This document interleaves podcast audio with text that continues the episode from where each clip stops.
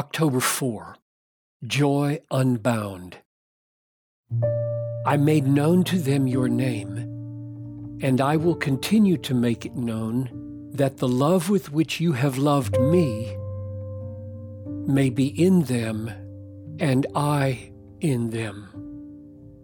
John 17, 26. That's what Jesus prayed the night before he died. Imagine being able to enjoy what is most enjoyable with unbounded energy and passion forever. This is not now our experience. Three things stand in the way of our complete satisfaction in this world.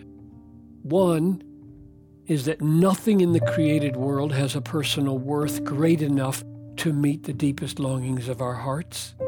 Another is that we lack the strength to savor the best treasures in their maximum worth. And a third obstacle standing in the way of complete satisfaction is that our joys here come to an end. Nothing lasts. But if the aim and prayer of Jesus in John 17 26 come true, all this will change.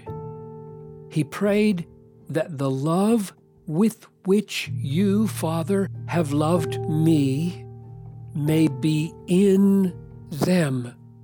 God's infinitely well pleased love for His Son in us.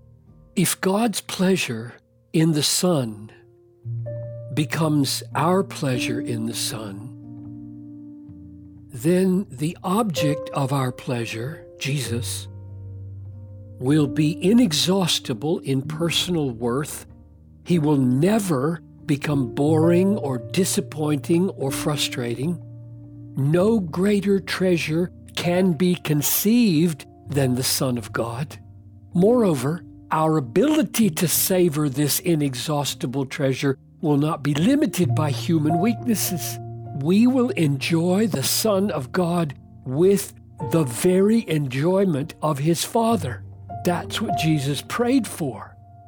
God's delight in his Son will be in us and it will be ours, our delight in the Son. And this will never end because neither the Father nor the Son ever ends.